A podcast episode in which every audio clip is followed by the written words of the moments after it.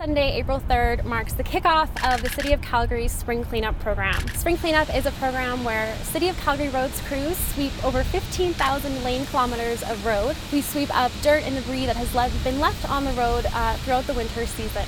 There are a number of changes to the program for Calgarians to be aware of this year. For the first time, crews will be sweeping 7 days a week.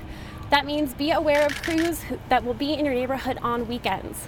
There are also new parking restrictions in place this year. When you see green community signs in your neighborhood, that means a parking ban is in place, so please move your vehicle. If you are parking in an area where there is sweeping taking place and there are community signs out, you are at risk of receiving a ticket, which is a new initiative for the street sweeping program this year.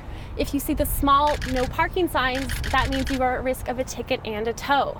There are a number of ways for Calgarians to stay informed about the program this year. Check for signs in your neighborhoods and visit calgary.ca/sweep to find out when crews will be in your neighborhood.